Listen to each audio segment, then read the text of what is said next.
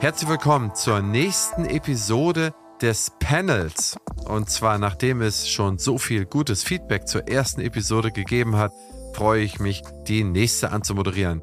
Wieder mit den Gästen Bundeszahnärztekammerpräsident Professor Doktor Christoph Benz, Familienzahnarztunternehmer Doktor Luca Schlotmann und I M V Z-Zahnarzt Doktor Raphael Klemm. Wir diskutieren heute die Möglichkeit zur Vermeidung eines Versorgungsmangels bzw. Unterversorgung in ländlichen Gebieten und die Bekämpfung von Fachkräftemängeln in Zusammenhang mit Digitalisierung und A I. Auch hier kontroverses, aber auch eine große Gesprächsdisziplin und wieder sehr wertschätzend, sehr informationsreich. Ich wünsche allen eine hervorragende, kurzweilige Episode. Mein Name ist Christian Henrizi, ich bin Host dieses Podcastes und Geschäftsführer der OptiHealth Consulting GmbH. Und nun auf, rein ins Gespräch. Herzlich willkommen zum Praxisflüsterer Podcast Staffel elf, Produktivität und Ressourcenmanagement in der Zahnarztpraxis.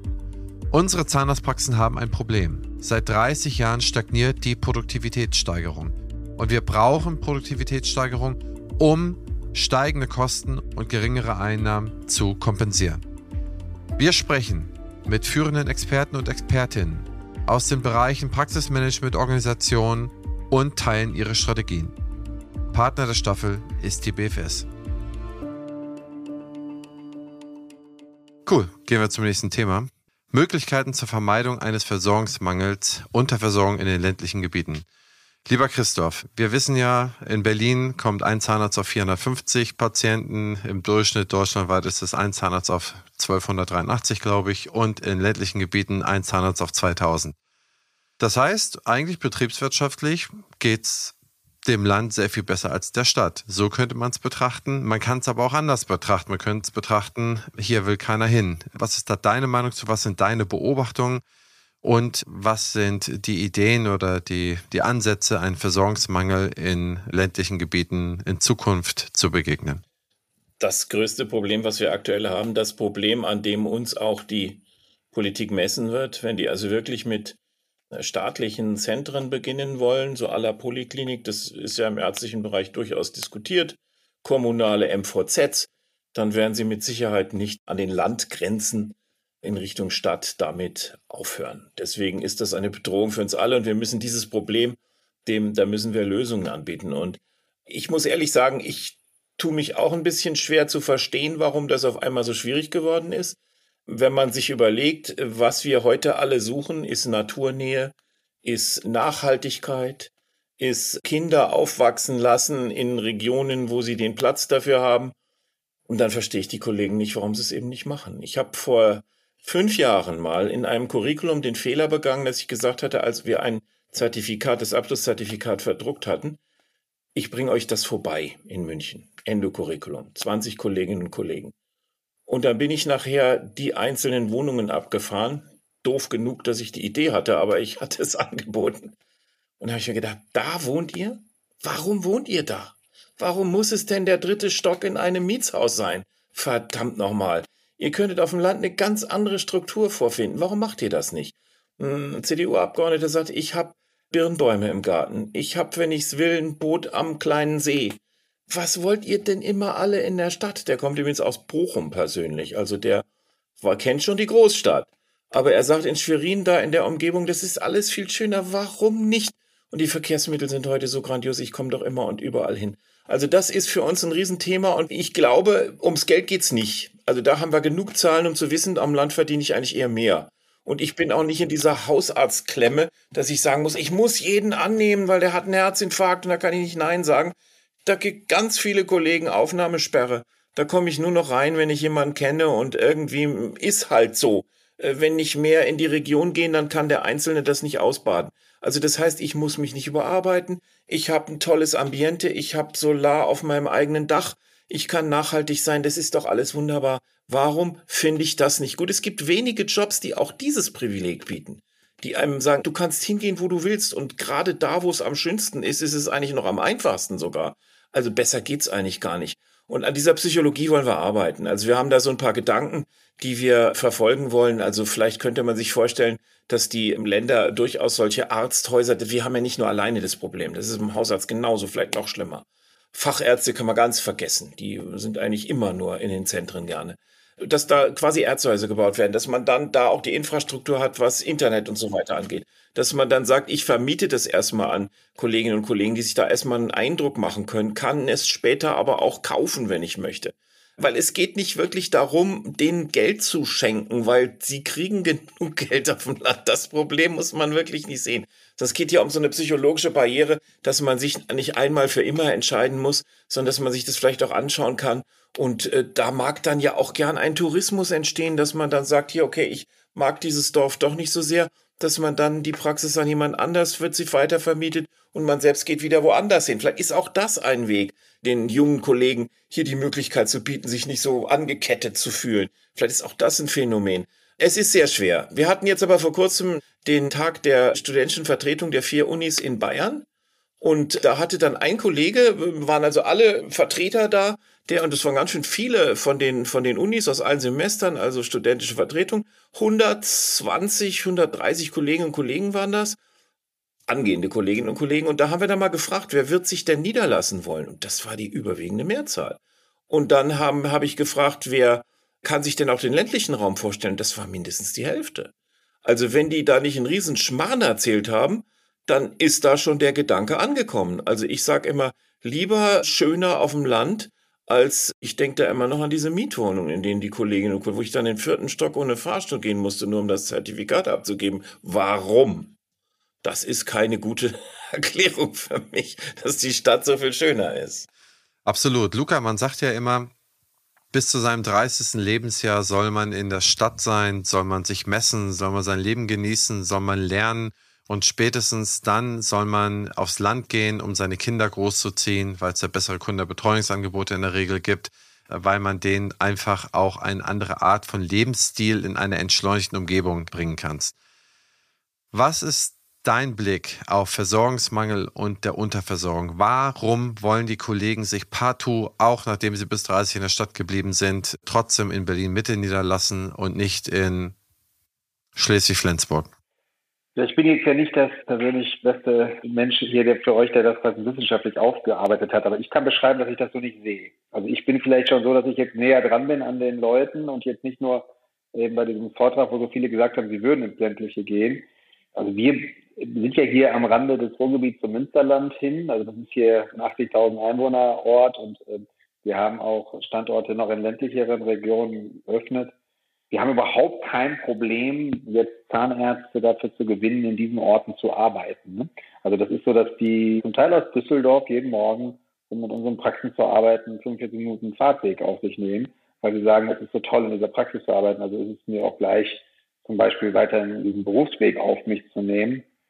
Wir stellen hier vor allem natürlich Leute aus der Region an, haben immer wieder auch Mitarbeiter, die wir auch bewusst, ich sag mal, gerade Zahnärzte jetzt dann, ja, ich sag mal, auch schon so ein bisschen vorbereiten, potenziell auf Standorte. Ich kann da nur wiedergeben, dass ich das, was da gerade, wo da in dieser Umfrage dann geäußert worden ist, dass fünfzig Prozent gesagt haben, sie würden auf dem Länd- im ländlichen arbeiten. Ich sehe das eindeutig. Ne? Also ich habe jetzt zwei Zahnärzte, der in Berlin gearbeitet hat, der unglaublich froh war, da rauszukommen und äh, lebt jetzt hier heute sogar in Dorsten und hat, ist, hat hier Familie gegründet. Ein junger Zahnarzt war ein Jahr in Berlin unterwegs und hat gesagt, das war genug für mich. Ich habe kein einziges bisschen Grün gesehen. Ich freue mich so sehr, hier zu sein und hier mit dir Zahnmedizin zu machen. Also ich kann nur sagen, vielleicht ist das auch, weil wir jetzt hier eben eher auf eine Art und Weise, ich sag mal zwar am Ende des Ruhrgebiets, aber trotzdem fast schon ländlich leben, auch, dass wir diese Art von Menschen hier haben. Das kann natürlich sein, dass, dass die das jetzt quasi bewusst sich aussuchen, eben nicht in so einer wirklichen Vollmetropole zu, tätig zu sein. Ich habe immer wieder gesagt, wenn ich gefragt werde, warum hast du diese Praxis jetzt hier aufgemacht? Also ich sage, weil es meine Heimat ist. Ja, ich bin hier in diesem Ort groß geworden. Ich habe eine unglaubliche Identifikation auch mit den Bürgern dieser Stadt und ich mache unglaublich gerne Zahnmedizin für die Menschen meiner Heimatstadt. Und viele kenne ich, sind ehemalige Lehrer, sind, sind, sind Freunde meiner Eltern, sind, sind Schulkameraden von mir. Auch das sind ja unglaublich tolle Dinge, die man da fühlen kann. Kann ich nur so sagen. Also mein Bruder und ich haben zum Beispiel entschlossen, wir werden immer hundert Prozent unserer zahnärztlichen Tätigkeit in Dorsten machen und in dem anderen Standort, wo wir gesagt haben, wir werden hier für diese Menschen auch, wo wir herkommen, da sein. Das ist ja von der Identität auch unglaublich schön, muss ich sagen. Also bin da jeden Tag dankbar für, dass ich quasi in meiner Heimatstadt auch praktizieren kann. Das ist total herrlich. Bin da selbst auch jemand, der sich ja total gerne, ich sag mal auch jetzt hier als Zahnarzt der Stadt eben auch für die Menschen da sein möchte. Und dementsprechend kriege ich da so viel positive Erlebnisse, dass ich deswegen eigentlich gar keine Sorgen habe. Ich glaube persönlich auch, und das jetzt mal gar nicht so pathetisch sagen zu wollen, dass sich Angebot und Nachfrage oder damit die Marktwirtschaft dort durchsetzen wird. Auch Praxen in Berlin, die Straße an Straße gesetzt sind, haben Wettbewerb ohne Ende. Und der Kampf wird natürlich nicht um Mitarbeiter, äh, wieder Mitarbeiter gehen, nicht um die Patienten. Dementsprechend ist ja hier gerade die potenzielle Chance, im ländlichen nochmal Azubi zu gewinnen, auch ein anderer, als wenn es jetzt in München machen muss. Da sehe ich dementsprechend eindeutig, dass Trends dahingehend sein werden, dass sich der Markt dort von alleine auch im positiven Sinne regulieren wird. Also ich glaube nicht daran, dass es diese weitere Konzentration nur noch auf die Metropolen haben wird, sondern es wird aus vielen verschiedenen Gründen, allein um die Mitarbeitergewinnung zu haben, dazu kommen, dass eben auch ländliche Regionen angegangen sind. Und die Ausbildungsberufe müssen sexy und gut präsentiert sein und, und die, die Praxen müssen volle Kultur gegenüber ihren Mitarbeitern pflegen. Dann ist ja gerade diese ländliche Praxis eine total, ja, tiefgreifend emotional verbundene Sache mit der Bevölkerung auch, ne? Ich kann da nur sagen, ich, ich mache mir da langfristig gar keine Sorgen, mache mir um andere Dinge Sorgen, aber nicht darum, dass wir da nicht auch auf Sicht die ländlichen Regionen mit guter Arbeit auch sichern können, ne? Also wir werden gezielt eben keine Großstädte angehen, wenn wir jetzt noch weiter doch wachsen wollen. Ich weiß im Moment noch gar nicht, ob wir es machen wollen, aber wenn wir es machen, werden wir gerade in Regionen, in denen wir jetzt tätig sind, auch zu Hause sein wollen. Und wir werden normalerweise auch versuchen, Zahnärzte aus der Region, die das als ihre Heimat einstufen, dafür zu gewinnen, um einfach diese Authentizität auch zu besitzen. Gut gemachte Zahnheilkunde kommt ja von Herzen und ist damit basierend natürlich etwas, was tiefgreifend gesellschaftlich verbunden sein muss mit dem Ort, in dem du tätig bist. Und auch das ist etwas, was wir da ganz klar, auf was anderes haben wir gar keine Lust. Also wenn ich jetzt hier irgendwie in der nächsten Stadt eine Praxis aufmachen kann, dann würde ich sie nicht aufmachen, wenn ich da nicht genau den perfekten, passenden Zahnarzt, Zahnärztin für habe, die idealerweise vielleicht aus der Stadt kommt und deswegen unglaublich gerne dort mit mir gemeinsam eine Praxis gründen würde. Das heißt also, das sind für mich so Dinge, wenn man das immer anpackt, packt man das. Also ich glaube ja immer, dass wir alles gelöst bekommen. Das wird definitiv funktionieren. Ich kann es hier beschreiben, wir sind in einer eher keine Kleinstadt, aber es ist äh, keine Metropole. Damit, was wir machen, super erfolgreich geworden und sind gleichermaßen immer noch die gleichen Jungs, wie wir immer waren vorher und, und, und, und auch ganz bodenständig, ja. Und dementsprechend, glaube ich, hat das gute Zukunft. Ja, danke, Luca. Raphael, dann direkt mal zu euch die Frage. Ihr habt ja auch schon ein paar Dutzend Einheiten. Seht ihr eine Präferenz von angestellten Zahnärzten, die in Stadtstandorten, Stadtpraxen arbeiten wollen versus in Landstandorten? Beziehungsweise davor die Frage, habt ihr überhaupt eine Diversität in den Standorten, sodass du dann Aussage zu machen kannst? Also wie ist da dein Blick drauf und wie äh, nimmst du die Gespräche wahr, wenn du oder ihr neue Ärzte einstellt? Also um auf die erste Sache einzugehen, wir haben eine sehr hohe Diversität. Also wir haben Praxen von Flensburg über Ulm, Norderstedt, also auch in Schleswig-Holstein und aber auch in Berlin am Kudamm oder in der Münchner Innenstadt. Also wir haben wirklich von bis.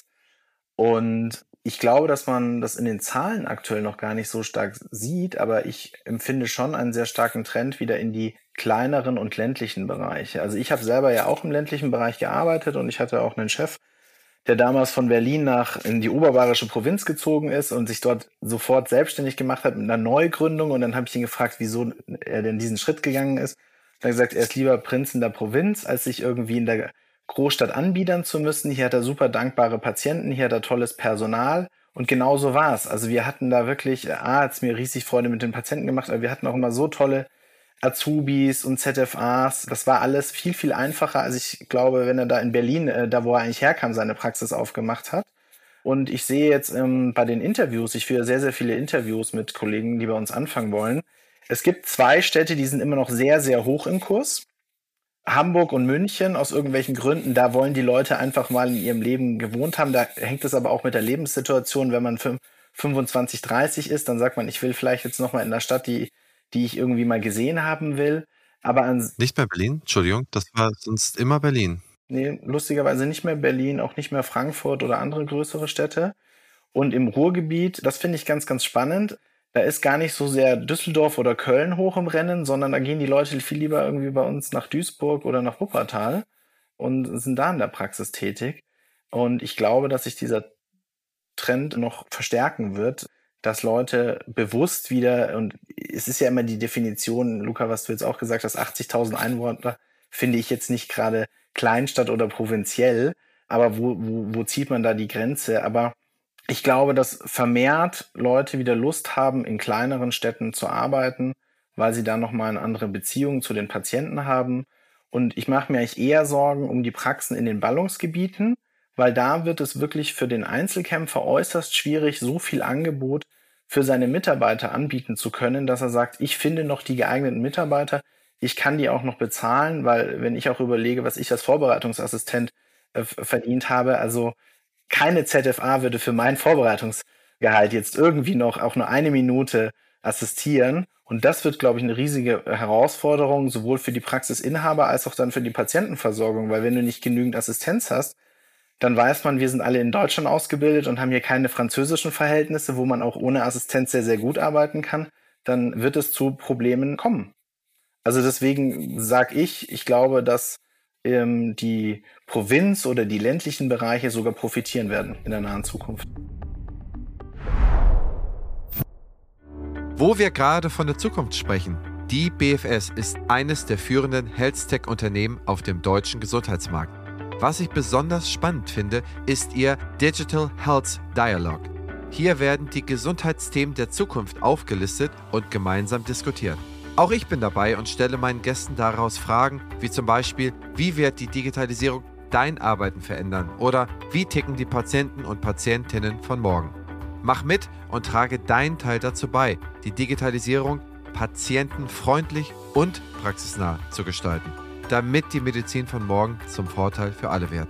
Zu finden ist diese unter meinebfs punkt de slash d h d. Ich wiederhole, meinebfs punkt de slash d h d. Du möchtest deine Karriere und oder deine Praxis auf das nächste Level bringen, dein betriebswirtschaftliches Know-how verbessern und dabei völlig flexibel bleiben? Beim Fernstudium zum Dental Manager werden euch alle relevanten Inhalte zu B W L, Marketing, Hygiene und Co. vermittelt. Das Fernstudium ist vollständig digital und I H K-zertifiziert. Das ist einmalig in der Dentalbranche. Das Fernstudium ist sowohl für Zahnmedizinerinnen als auch für zahnärztliches Fachpersonal geeignet.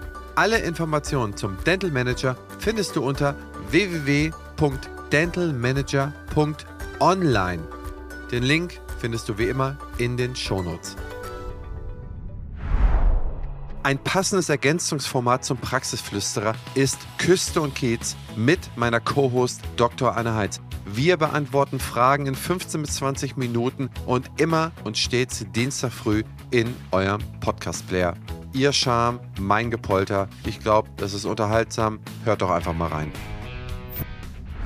Also kann man da eigentlich konstatieren, dass alle haben dieselbe Meinung, dass man sozusagen der Der, ich sag mal so, der Aufholeffekt des Landes gegenüber der Stadt, sowohl von Luca ins Feld geführt, der Kapitalismus, also der Markt reguliert das dann irgendwo schon, ne? Und dann vielleicht auch noch so ein bisschen ein Post-Corona-Effekt. Denn man hat ja auch gesehen, dass insbesondere die ländlichen Regionen hatten es besser in der Corona-Zeit, in diesen drei Jahren. Und man konnte von zu Hause arbeiten, man hat wieder die Naherholung genossen. Man sieht jetzt in In vielen Sozialstudien, ich beschäftige mich sehr viel mit Sozialstudien, das ist so ein bisschen mein Steckenpferd, und man sieht, dass die Leute, die Kinder, die im ländlichen Bereich gewesen sind in der Corona-Zeit, dass es denen besser geht, ne, aus verschiedenen, also von verschiedenen Datenpunkten, als den Kindern, die in der Stadt waren. Das kann man sich für uns leicht vorstellen. In der von Christoph erzählten viergeschossigen oder vierten Stockwerk, man darf nur im Zimmer sein und ne und durfte dann auch vielleicht noch gar nicht irgendwo hingehen, auf dem Land. Ey Mensch, da konntest du immer noch mal rausgehen, die Straße runtergehen oder hier in Holstein an, an den Strand gehen, oder du hast immer noch Gegenden gehabt, wo du auch keinen begegnet bist, wo du raus bist, und ich glaube, diese Effekte kommen vielleicht zusammen, und ich hoffe und wünsche, dass das so kommt. Und man sieht, in den U S A hat das ebenfalls sehr stark zugenommen. Da gab es jetzt dreißig Jahre lang sozusagen die Flucht in die Stadt. Es sind die größten Metropolen der Welt entstanden. Auf dem Land war gar nichts. U S A ist ganz krass. Und da merken wir seit vielen Jahren, ich hatte gerade eine große Diskussion mit jemandem, der Praxen in den U S A betreut, und die sagen, extrem viel geht wieder zurück aus dieser Großstadt. New York kann man sich nicht mehr leisten. Ein Bier kostet, ich war gerade vor einer Woche da, ein Bier kostet fünfzehn Dollar mittlerweile in New York, in der Innenstadt. Man kann sich kein normales Hotelzimmer mehr leisten. Man sagt, in Manhattan braucht man jetzt ein durchschnittliches Einkommen von einer Million, um die Kinder, durchschnittliches, um die Kinder zur Schule zu schicken, zwei Kinder gerechnet, und ein normales Leben zu haben. Also es ist absurd. Ja, es ist ganz, ganz weit weg. Wir sind weit von diesen Verhältnissen entfernt. Aber ich glaube, dass der Markt eine sehr, sehr starke Regelkraft hat und die Leute leiden nicht, wenn sie auf dem Land gehen. Das heißt, ich glaube auch, ich habe das Problem prä-Covid schlimmer gesehen, als ich das jetzt auch rausstellt.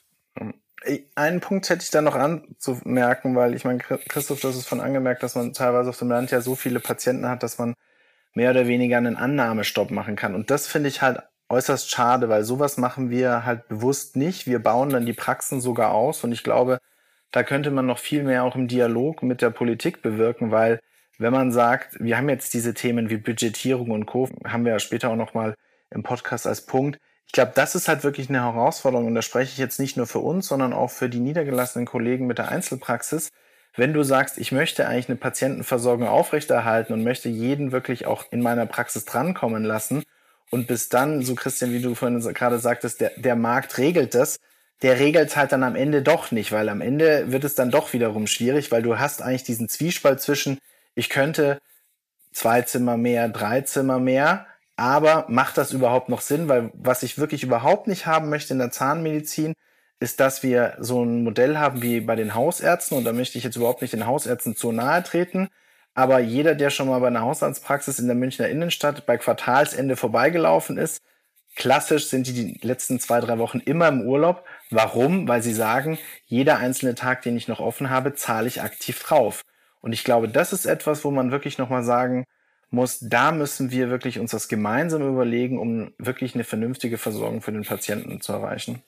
Darf ich kurz äh, darauf antworten? Also das ist überhaupt nicht mein Modell, dass ich sage, geht alleine hin und macht möglichst schnell den Laden zu. Also sprich, nehmt keine Neupatienten mehr auf, das ist überhaupt nicht das Modell. Aber es ist die Angst natürlich bei manchen Kolleginnen und Kollegen, die sagen, wenn ich da hingehe, da werde ich ja überrannt, da habe ich überhaupt keine Freizeit mehr. Das muss so nicht sein. Wenn dann natürlich, wie auch immer, auf menschlichem Kontakt die Möglichkeit besteht, einen Assistenten dazu zu holen, eine Assistentin, dann kann man das natürlich immer machen, wunderbar. Aber es sollte nicht die Angst bestehen, Hausärzte haben das sehr intensiv, dass sie sagen, da muss ich nur noch arbeiten. Das ist so nicht. Super. Generelle Einigkeit, finde ich super, haben wir das Thema ja auch bearbeitet. Gehen wir mal gleich zum nächsten Thema. Das ist vielleicht neben dem letzten Thema das absolut Entscheidende. Das heißt, wir nähern uns den Höhepunkt, und das ist die Bekämpfung des Fachkräftemangels und vielleicht auch, was bringt die Digitalisierung und K I. Und ich möchte da ein, zwei Worte vorausschicken. Der Fachkräftemangel, das ist erstmal ein makroökonomisches Thema. Wir haben durchschnittlich fünfundvierzig Millionen Beschäftigte in Deutschland. In den nächsten Jahren gehen dreizehn Millionen aus dem Markt raus. Es wachsen nicht genug nach. Wir haben eine seit neunzehnhundertsiebzig zu niedrige Geburtenrate. Wir haben eine Nettoeinwanderung von bummelig vierhundertfünfzigtausend im Jahr. Die fängt es gerade so in den letzten Jahren auf. Gerade so eben. Das heißt, wenn weiterhin die Geburtenraten so erodieren oder zurückgehen, jetzt auch mal diesen kleinen Corona-Boom aufgenommen, wo wir mal zwei Jahre mal wirklich gut geliefert haben, ist es doch so, dass wir in einen sehr, sehr starken Fachkräftemangel makroökonomisch hineinlaufen werden, den wir jetzt schon seit zwei, drei Jahren sehen. Je nach Zahlen sehen wir aktuell neuntausendsechshundert offene Stellen bei den Zahnärzten, Z F As. Wir sehen insgesamt achtzehntausend offene Stellen in den medizinischen Berufen. Das sind ganz aktuelle Zahlen von vor zwei Wochen oder so. In den nächsten Jahren haben sich die offenen Stellen pro Jahr auf Jahr ungefähr um zwölf Prozent erweitert. Das heißt, ungefähr tausend kommen jedes Jahr an offene Stellen in den letzten zwei Jahren dazu, mit steigender Tendenz. Irgendwann werden, also bei zwölf ne, ist ja prozentual, irgendwann werden es fünfzehnhundert sein, irgendwann werden es zweitausend sein. So, das heißt, makroökonomisch können wir nichts dagegen tun. Das haben wir hier nicht bei uns in der Hand. Was können wir mikroökonomisch tun? Das heißt, was können wir in unserer Branche tun? Können wir Leute aus anderen Branchen begeistern? Können wir Quereinsteiger äh, forcieren, bei uns zu arbeiten? Wir haben einen der attraktivsten, meines Erachtens, handwerklichen Berufe überhaupt. In äh, drei Disziplinen bilden wir die Leute aus. Die müssen so ein bisschen juristisch gebildet sein, also Abrechnungswissen mitnehmen. Die müssen fingerfertig sein, das heißt, die lernen das Handwerk. Und dann lernen sie auch noch, wie man organisiert. Es müssen, was ich pro Behandler, fünfundzwanzig Behandlungen am Tag organisiert werden. Das ist eigentlich ein hochkomplexer, guter Beruf, der vielleicht viele, viele Jahre zu sehr unter, ja, ich sag mal so, unter dem Segel äh, geweht ist. Das heißt, er hat nicht die Aufmerksamkeit bekommen, die er bekommen oder die der Beruf bekommen sollte. Nichtsdestotrotz, wir sind jetzt nun mal hier. Deswegen, Christoph, wie siehst du die Sachlage? Wie können wir, also jetzt mal ganz konkret, wir Wie können wir es bekämpfen? Und denkst du, dass irgendetwas in der Digitalisierung und K I kommt, was uns hilft, diesen Fachkräftemangel nicht nur langfristig, sondern kurzfristig ja entgegenzuwirken? Also wir geben uns natürlich extreme Mühe bei dem Thema. Das ist sicher das A-Alpha eins Thema für die Kollegenschaft. Wir haben jetzt durch diesen Gedanken, den uns jetzt die Ärzte nachmachen, Influencerinnen zu bemühen, um den Ausbildungsberuf attraktiv zu machen, haben wir jetzt Zahlen erreicht, die sind gigantisch. Aber meine Befürchtung ist, die werden einfach nicht bleiben. Weil die gucken sich morgen den nächsten Influencer-Film an und sind dann morgen woanders. Also die Sorge habe ich. Es ist eine immer kleinere Gruppe, die sich, du hast es angesprochen, Christian, es ist die Demografie und es ist natürlich auch der Akademisierungswahn. Wobei uns das nicht hilft. Das war ja auch so ein Gedanke, macht aus der Z F A einen Bachelor. Dann werden wir das Problem der Pflege erleben, dass sie dann alle Pflegedienstleitungen sein wollen, aber keiner mehr Pflege betreiben will. Das hilft uns auch nicht. Das ist ein Riesenthema in unserer Gesellschaft und ich sehe da keine kurzfristigen Verbesserungen. Ich denke, jede Zahnärztin, jeder Zahnarzt hat selber in der Hand, mit dem eigenen Charisma, mit der eigenen Art auf Menschen zu wirken, erfolgreich zu sein. Aber ich weiß auch, ohne dass ich das irgendwem vorwerfen kann, dass es manche eben nicht haben werden. Und diesen Erfolg auch nicht haben werden an der Stelle. Und da sage ich einfach, die Zweihandbehandlung ist nicht verboten oder fragwürdig. Wir haben immer weniger diese großen mechanischen Themen. Das wäre vor zwanzig Jahren, wäre das eine Katastrophe geworden. Hätten wir keine Amalgamstraßen, wäre vielleicht auch gut gewesen, wenn es so gewesen wäre und wir es nicht gemacht hätten. Aber wie auch immer, keine Goldstraßen und die Riesenversorgung und so weiter. Das wird schwierig natürlich, aber wenn ich eine präventive Praxis habe, und vielleicht nur mal ein Beispiel, es gibt einen Anbieter, den ich jetzt nicht nennen muss, der aber in Zahnarztpraxen im, im Wartezimmer so eine Fernsehbestrahlung ermöglicht. Und da sind eben auch entsprechende Filme für die Patienten dabei, unter anderem der P Z R Film. Da will ein Drittel der Kolleginnen und Kollegen nicht, dass das gesagt wird, das macht die Assistenz, sondern das macht die Zahnärztin oder der Zahnarzt, die P Z R. Da mögen wir jetzt furchtbar schmunzeln, arrogant schmunzeln und sagen, was für eine falsche Einstellung. Aber wenn ich das mal kalkuliere und dann vielleicht auch mal kalkuliere, dass ich da vielleicht gar nicht so viel drumrum brauche dann in der Praxis, dann ist das Projekt gar nicht so dumm. Und ich arbeite mitten an dem, was der Patient wirklich braucht. Sein Implantat ist nach zwanzig Jahren weg, aber wenn er zwanzig Jahre P Z R gemacht hat, dann steht er wo ganz anders. Das heißt also, das ist eigentlich die entscheidende Rolle, die da gespielt wird. Wenn ich sehe, die Parotherapie, gut, wenn wir noch drüber sprechen, ist aktuell etwas an die Wand gefahren. Aber wenn ich das alles anschaue, all die anderen Sachen, Aligner, da gibt es so viele Sachen, da habe ich überhaupt kein Problem. Ich kenne Modelle in, in München, die haben eine Assistenz am Mittwoch und da werden Dinge zusammengefasst und dann gibt es andere Tage, wo das nicht so ist. Das ist nicht das Modell, das ich jetzt favorisiere, wo ich sage, wir Zahnnetze kann man lehnen und zurück und sagen, na, das wird schon irgendwie laufen. Aber das ist etwas, worauf sich die Kolleginnen und Kollegen werden einstellen müssen. Ich sehe keinen Weg, der uns aus dieser Situation hinausbringt, außer dass wir alle vier uns hier zum Beispiel committen, dass wir unserer Tochter sagen, Marie-Luise, Z F A, geiler Job, mach das. Würden wir das tun? Ja, das ist immer so, ich glaube, man denkt immer drüber nach, am besten sind die Kinder aufgehoben in einer staatlichen Schule. Da lernen sie alle Gesellschaftsschichten kennen, wie damals Bundeswehr oder Zivildienst. Da ist aus den armen Familien bis aus den reichen Familien, alle sind zusammengekommen, alle haben sie miteinander committed. Ne? Genauso sind es in den öffentlichen Schulen, alle kommen irgendwie miteinander zusammen. Und dann denkt man, glaube ich, mit einem kleinen Gedanken, ah, ich könnte es mir eigentlich leisten, dass ich sie ins Internat schicke. Da sind nochmal hier, da sind sie dann unter nochmal eine Nummer besser und da können sie vielleicht noch besser gedeihen. Und dann, glaube ich, ist es irgendwann der Punkt, dass man das Beste für meint, für die Kinder zu machen, dass man als Privilegierte die da hinschicken. Ich glaube, dasselbe ist es mit dem Studium. Am Ende des Tages lässt es sich leicht sagen, wer Zimmermann. Und ich bin mir absolut sicher, man sieht es in Florida, in Florida verdient der Dachdecker das Dreifache wie der Jurist. Der Dachdecker in Florida verdient mittlerweile hundertvierzigtausend Dollar. hundertvierzigtausend Dollar verdient der Dachdecker und der Klempner. Ja? Das verdient der durchschnittliche Jurist in Florida nicht mehr. Ne? Die sind überall eine Straßenwerbung, ne? Have an accident, uh, call me, one eight hundred und so weiter. Und dann darf man, ne? Und dann laufen sie hinter den Kunden hinterher. Also das sieht man. Und ich glaube, Amerika ist immer ein gutes Zeichen zu sehen, wie, wie ist es bei uns in zehn Jahren. Ja? Und ich glaube, der Punkt ist immer, man denkt es und dann die eigenen Kinder, deswegen ist deine Frage, ist so, ähm, ist so polarisierend und provokativ und so richtig gestellt. Man glaubt, es müsste so sein, Mensch, wer Zimmermann, und im letzten Moment sagt man, ey, ich glaube doch hier, du musst Zahnmedizin studieren. Ne? Ich glaube, diesen Weg macht man dann doch, weil man dann irgendwie geht es dann noch in diesen Egoismus rein. Aber ich glaube, man tut den Kindern damit keinen Gefallen. Ah, sie sollen sich eh klar werden, was sie machen wollen. Aber guter Punkt, da muss ich mal direkt darauf antworten. Und Luca, dir die Frage. Wir sehen ja, und da auch ein bisschen provokativ, wir sehen ja eigentlich in der Z F A, ich bin zwanzig Jahre im Markt, wenn man es untersucht, circa dreißig Jahre haben wir nur eine sehr geringe Produktivitätssteigerung in den ja, Zupflegeassistenzberufen in der Zahnmedizin. Wir sehen starke Produktivitätssteigerung überall, wo die Margen gering sind. Da sehen wir Innovation. Wir sehen bei uns keine signifikante Innovation. Im Großen und Ganzen wird das, also gerade was die Vierhandtechnik angeht, wird alles so gemacht wie vor dreißig Jahren.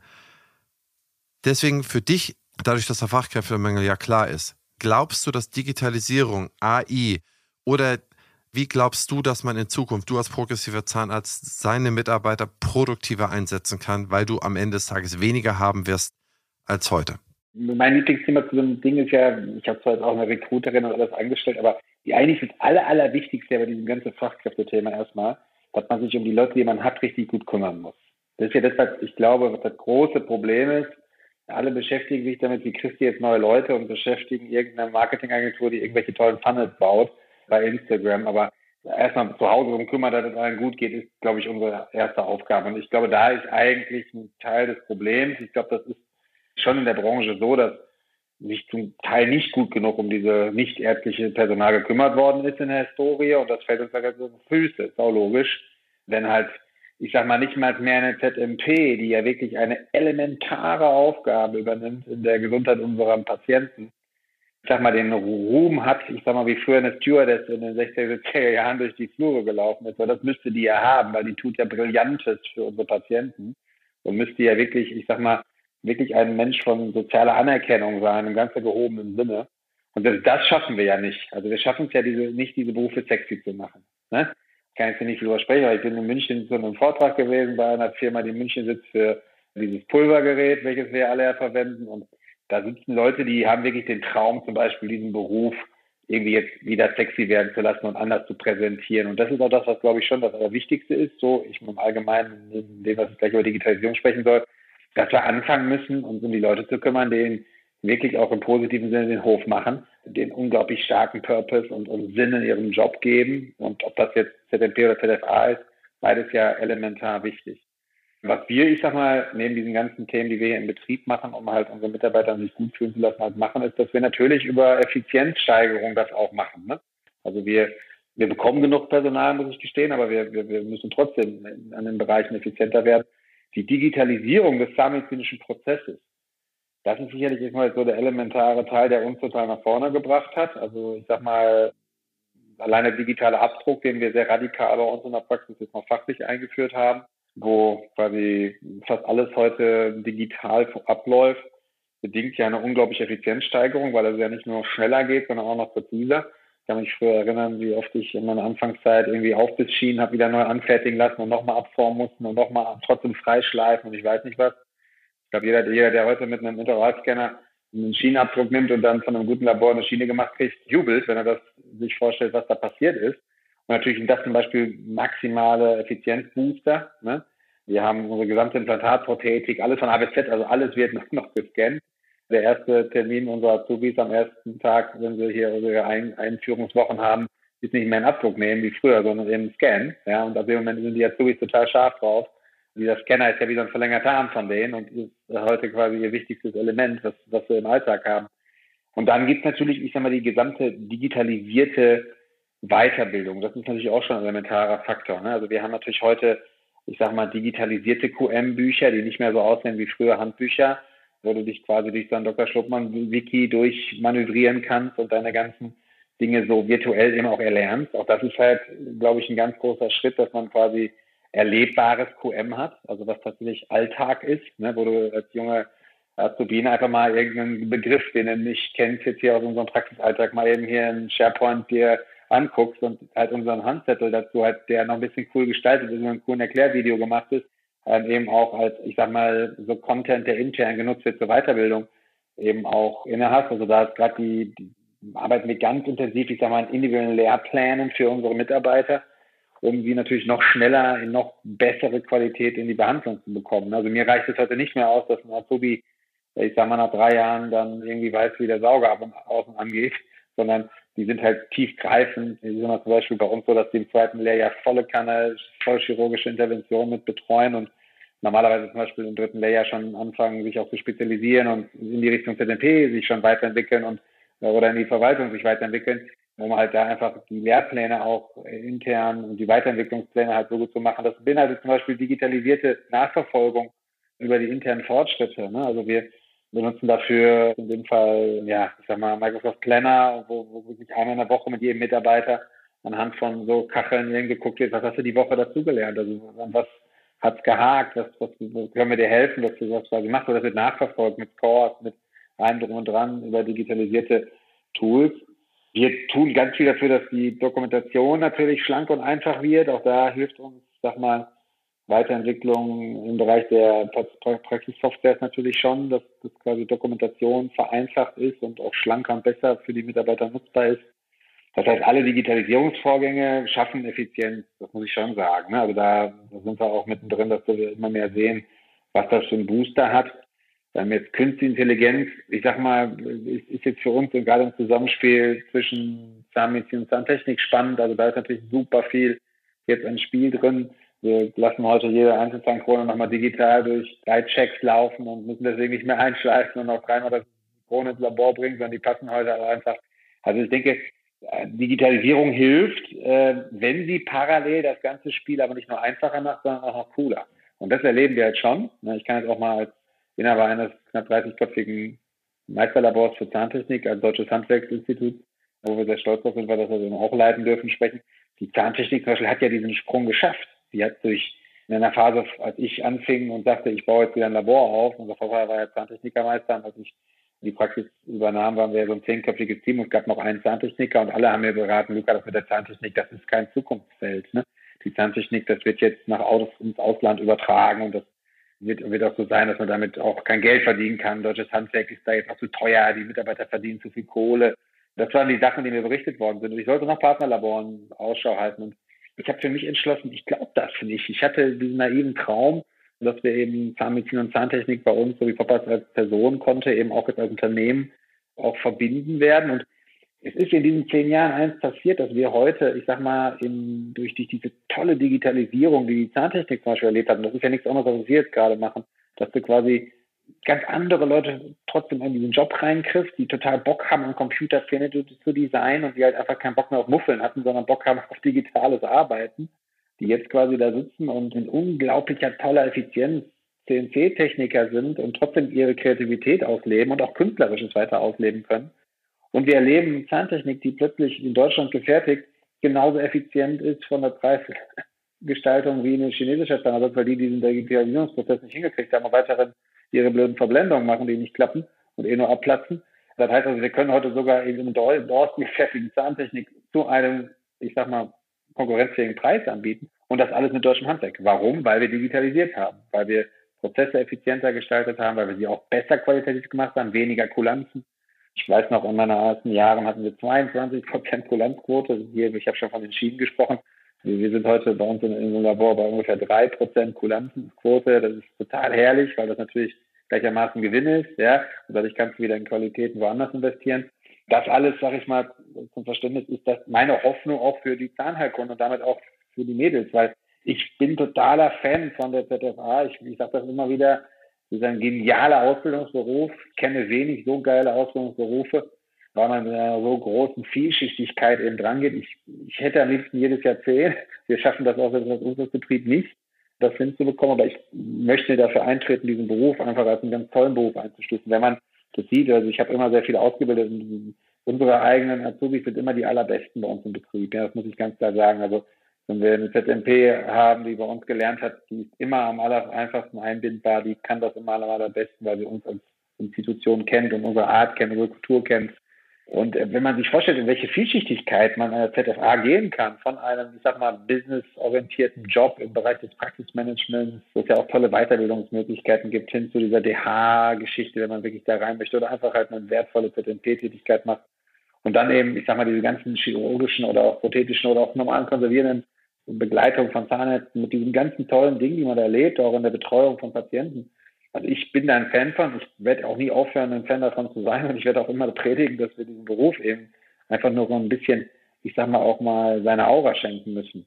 Ich bin persönlich ein riesen Fan davon, in der Betreuung durch Assistentin zu arbeiten. Ich bin da jetzt nicht als Christoph nicht der Meinung, dass das alleinige Behandeln in Zukunft sein kann, weil ich glaube fest daran, dass auch das delegierte Arbeiten für Patienten schön ist. Viele Patienten schätzen das, wenn auch Assistentinnen mit ihnen zusammen sind. Bin Fan davon, den Mitarbeiterinnen dort auch sehr viel Verantwortung zu schenken, weil sie das zum großen Teil damit ihre Wertschätzung empfinden und dadurch ihre Jobs auch cooler finden. Ähm, gerade nur dieser reine, sag mal jetzt böse gesagt, Absaugejob ist ja der, der das Problem darstellt. Also wenn, wenn mal Provisorien hergestellt werden dürfen, wenn man im Labor sitzt und ein bisschen was werkelt, wenn auch an Verantwortung einfach an diese Patienten, für die Patienten aufnehmen darf, dann ist das ja gerade das, was diese Mitarbeiterinnen auch lieben.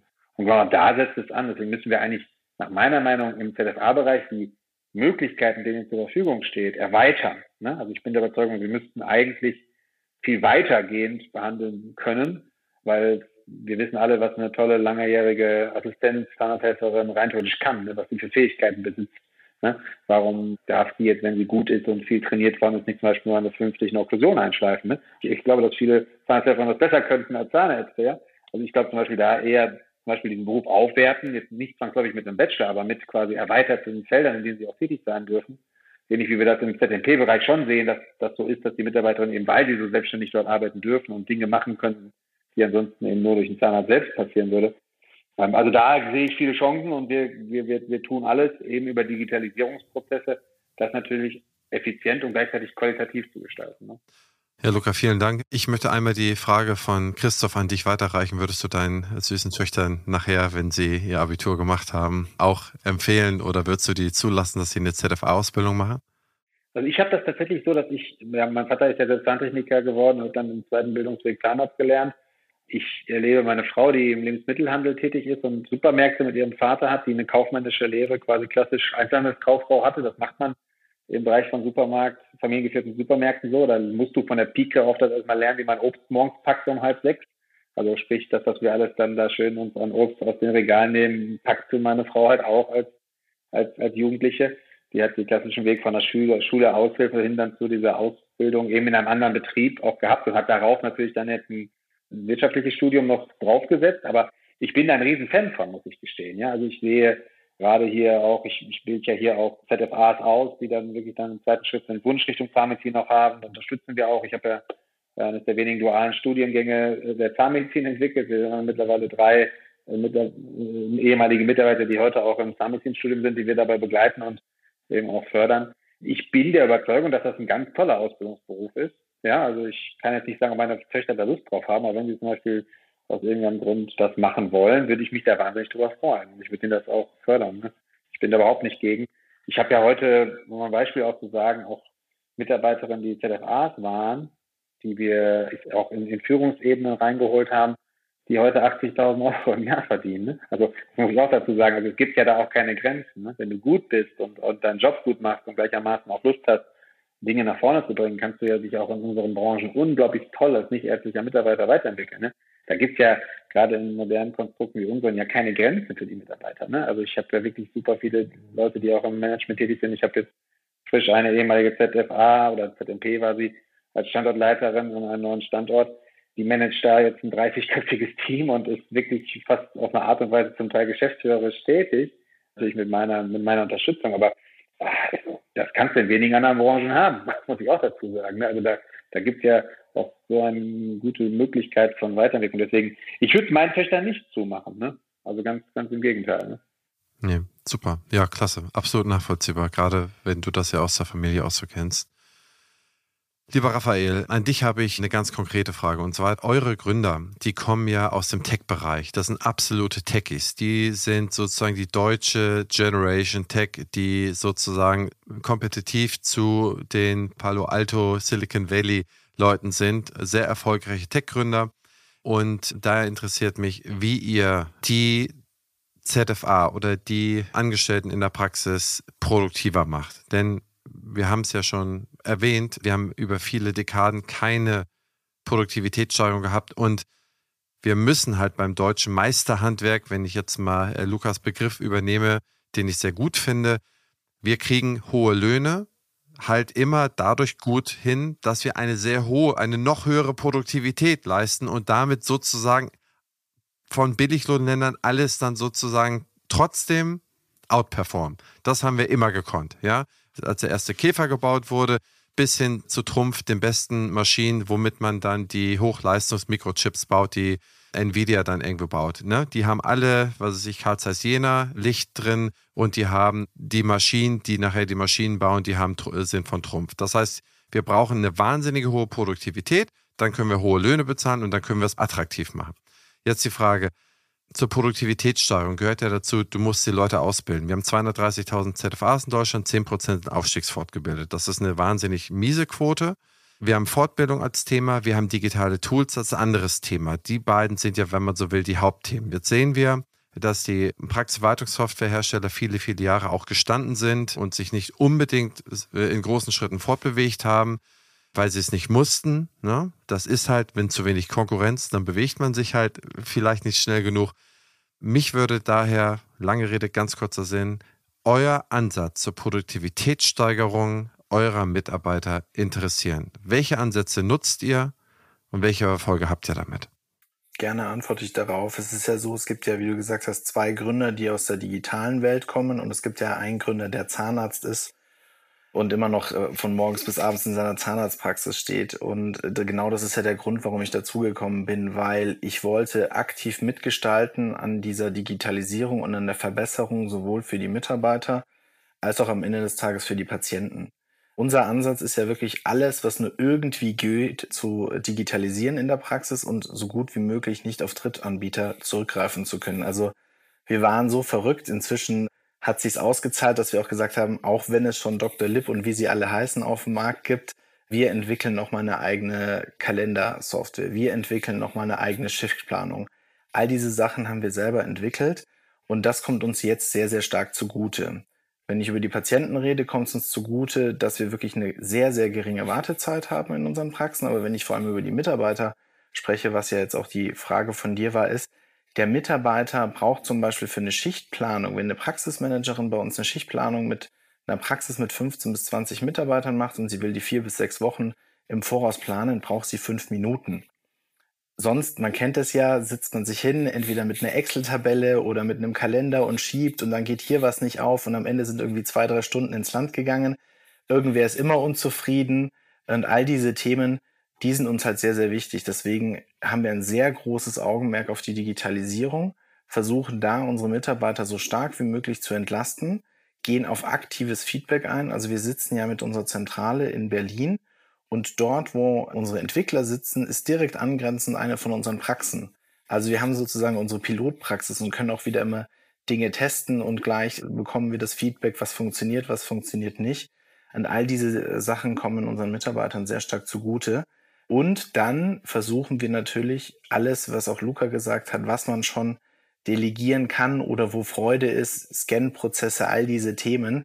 Jede Z F A, wenn die, wie du es gesagt hast, eben am ersten Arbeitstag sagt, hier ist der Scanner, hast du jemals schon mal sowas gesehen? Stell dir vor, was du damit alles machen kannst. Das sind Themen, wo Mitarbeiter bei uns riesige Freude haben und dadurch sparen wir enorm viel Zeit und haben sozusagen mehr Zeit für andere Themen. Weil auch wenn der Bürokratie-Wahnsinn nicht so groß ist, wie er immer suggeriert wird, man verbringt schon tagtäglich mit sehr vielen administrativen Themen. Allein die Dokumentation, wir haben jetzt gerade ein Projekt, wo wir uns überlegen, wie können wir die Dokumentation noch mehr automatisieren, was kann vielleicht mit einer Sprachbedienung gehen, was kann mit der K I funktionieren. Wir haben mit drei Universitäten in Deutschland ähm, ein, so ein X-Ray-Thema, wo wir einfach über A I-Technologie die Röntgendiagnostik nochmal auf ein anderes Level ziehen wollen und die Ergebnisse sind äußerst vielversprechend. Also die Universitäten waren selber darüber sehr erstaunt, was wir mit eigentlich einer sehr kleinen Truppe auf die Beine gestellt haben. Das sind lauter Dinge, wo ich glaube, dass der Mitarbeiter schon den Mehrwert sieht und sagt, hey, das ist cool, das ist attraktiv, das bietet nicht jede Zahnarztpraxis, also allein von der Außendarstellung ist es schon mal eine schöne Sache und B, ich kann aktiv mitgestalten, ich kann mich einbringen, ich kann Ideen machen und ja, die Zahntechnik war ja der Vorreiter, wenn man überlegt, wie,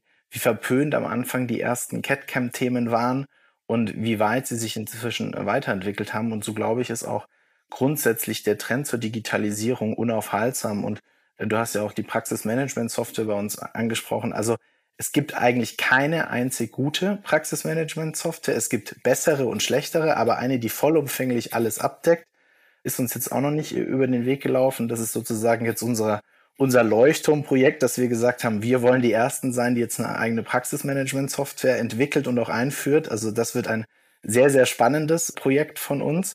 Aber all diese Themen denken wir halt holistisch und ich glaube, nur dadurch wird man auch in der Zukunft bestehen können.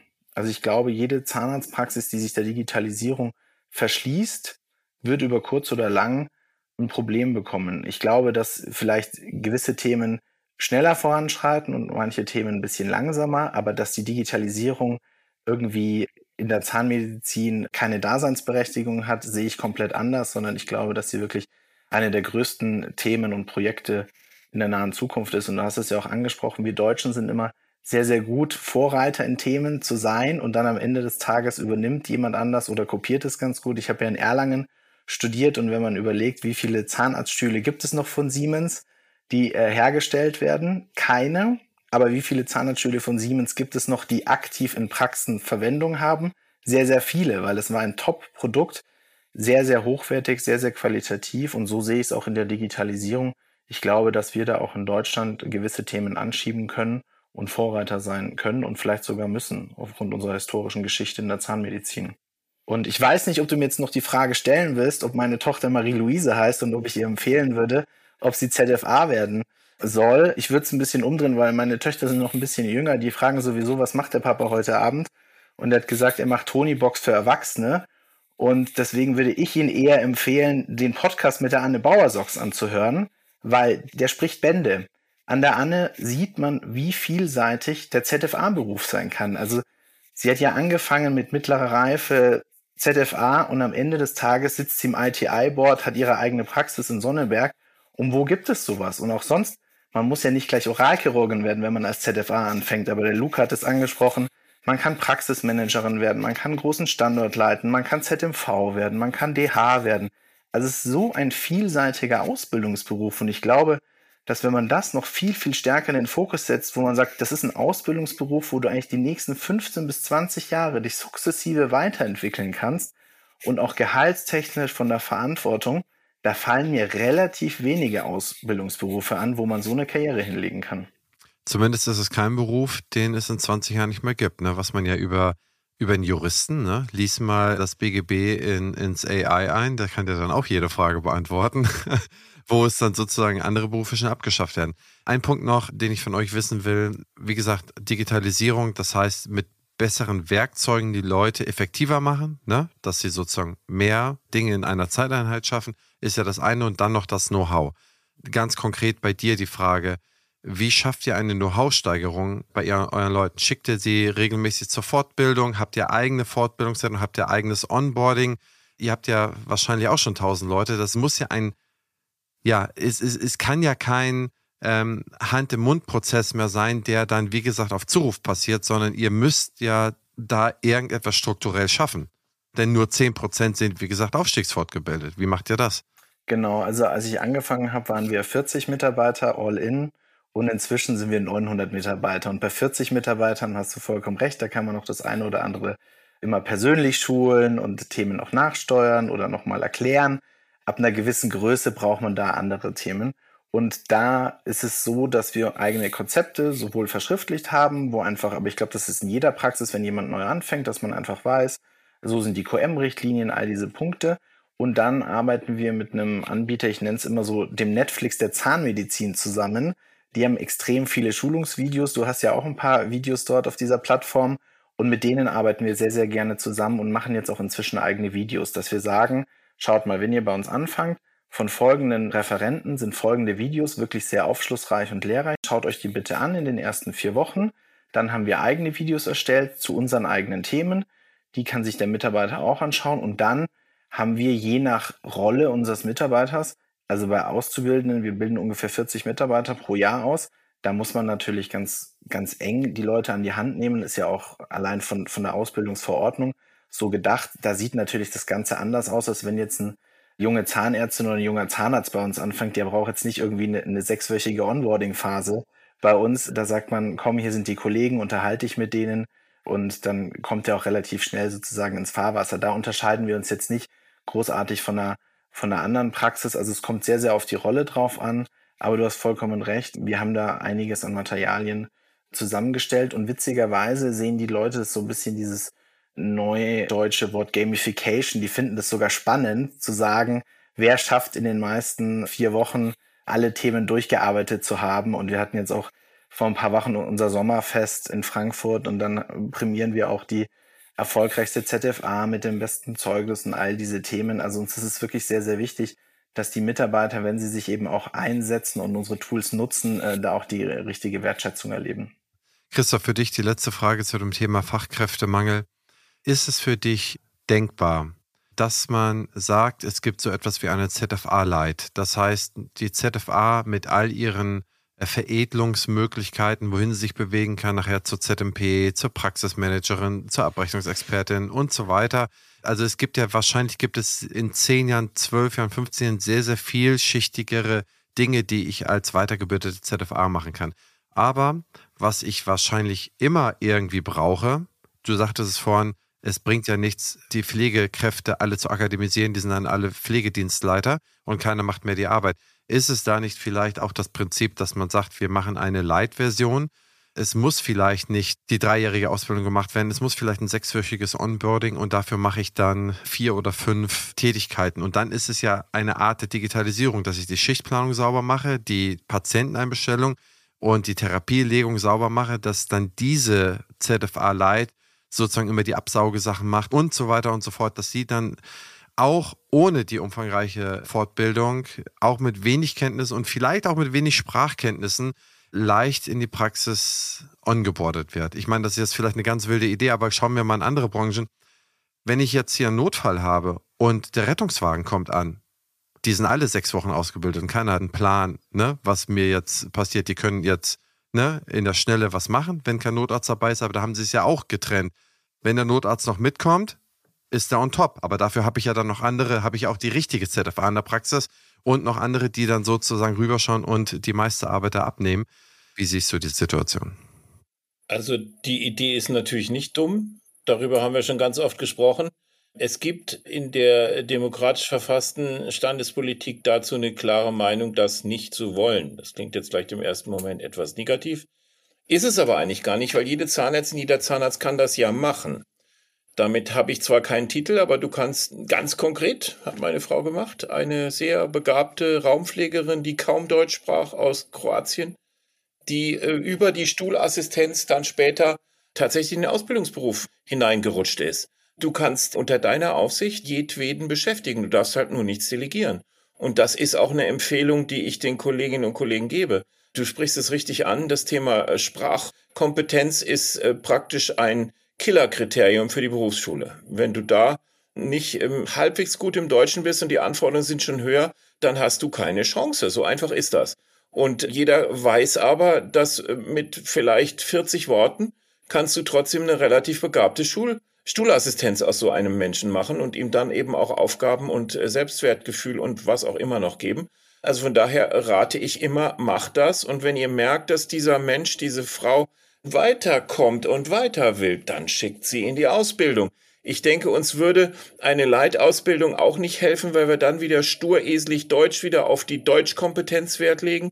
Das wird dann wieder nicht rauszukriegen sein, weil das über irgendwelche Behördenparagraphen dann unbedingt und geht gar nicht. Und wir kennen ja diese, diese Zähigkeit, dieser, dieser, wie hat das der Poschert so schön gesagt, diesen Fetisch Bürokratie in Deutschland.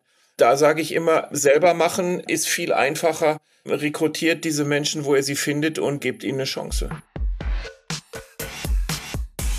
So, ich hoffe, diese Episode hat wieder gefallen und war unterhaltsam für alle.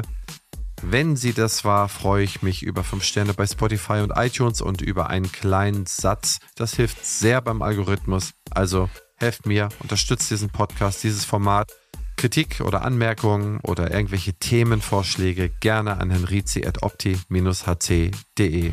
In der nächsten Episode sprechen wir über die Diskussionspunkte vier und fünf.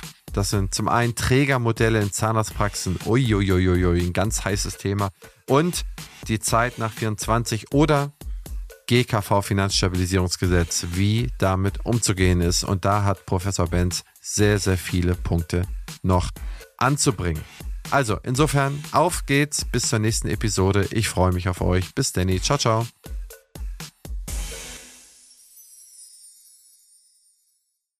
Dieser Podcast ist eine Produktion der OptiHealth Consulting GmbH. Inhalt und Redaktion unterliegen der Verantwortung von Opti.